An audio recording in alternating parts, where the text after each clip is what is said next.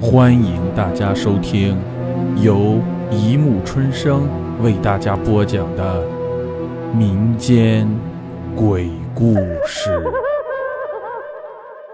第七十集《八零六宿舍的灯》。在我们八零七对面有一间空置的寝室，没人知道空置的原因。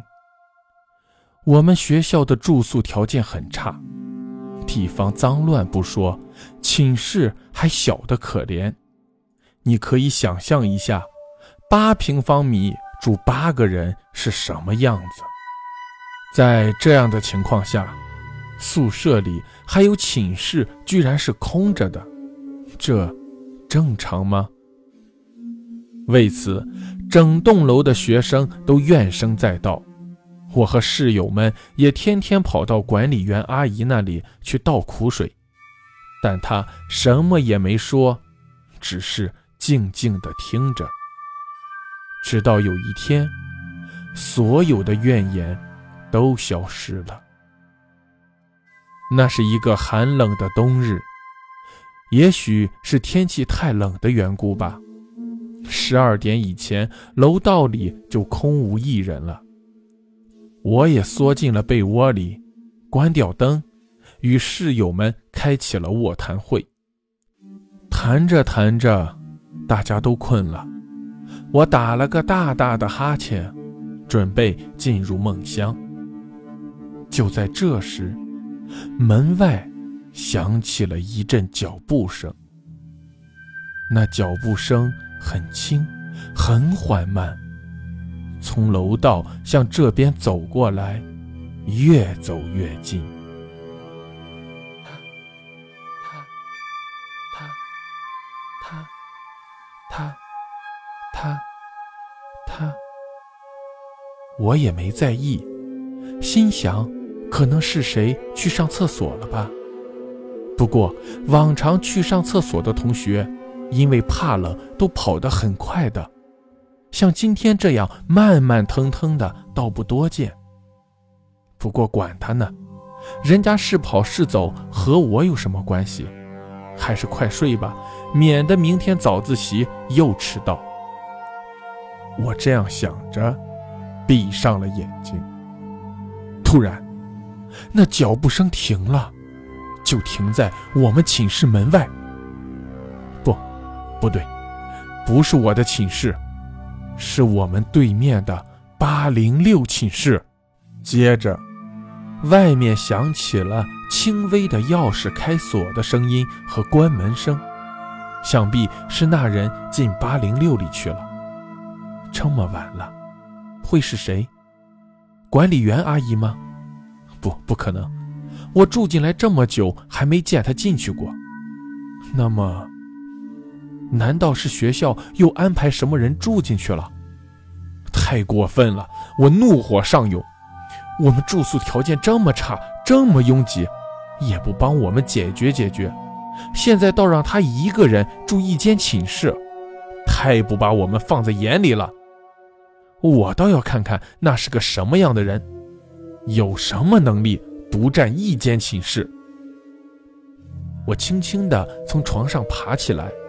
打开门，只见八零六的灯果然开着，只是在一个劲儿的闪，可能是接触不良的缘故吧。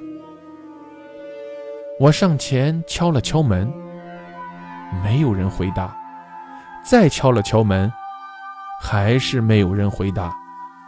我火了，有有人在吗？请开一下门，好吧。我话音刚落，八零六的灯一下子就灭了。我一惊，心想：你也太目中无人了。今天太晚，闹起来怕不好看。等明天早上，看我不好好教训你。这样想着，我狠狠地瞪了八零六一眼，转身回屋睡下了。第二天一大早。我就跑到管理室质问管理员阿姨，她听了之后脸色变得惨白，用惊恐的眼神死死盯着我，说：“你，你真的听到脚步声，看到八零六的灯在闪？呃呃，是是啊，怎怎么了？是不是在午夜十二点以后？是是啊，不，不可能，这这这怎么可能？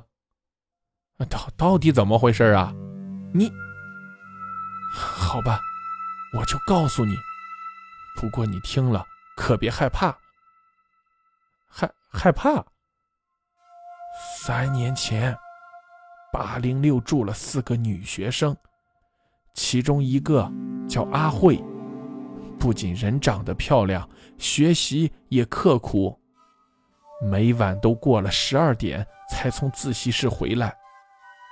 我们见他这么努力。也都给他开绿灯，让宿舍的门一直开到午夜之后。那那后来呢？呃，阿慧她怎么了？死了，死了！我惊呼。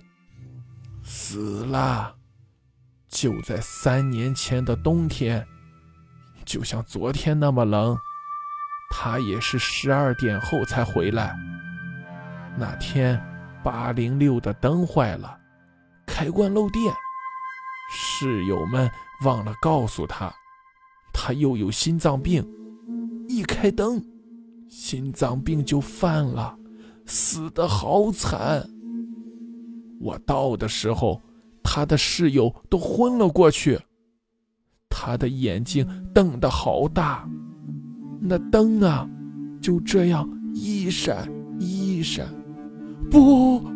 我惨呼一声，连滚带爬的逃了出去。从那以后，再也没有人吵着要住八零六了。午夜十二点过了，管理员阿姨在走廊里巡视，她脸上带着胜利者的微笑。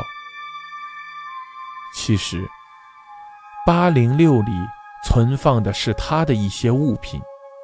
那些东西来路不正，他不想让别人知道，就利用三年前的一场意外，编了个天大的谎言。昨晚的脚步声是他发出来的，灯也是他打开的，他做的一切都是为了要把吵着要住八零六的人吓跑，没想到进行的这么顺利。他得意地笑了。这时，背后响起了一阵轻微的脚步声。他一惊，转过头，却没有一个人影。谁？他问。没有人回答。突然，八零六的灯一下子开了，那灯一闪一闪的。好了，故事播讲完了，欢迎大家评论、转发、关注，谢谢收听。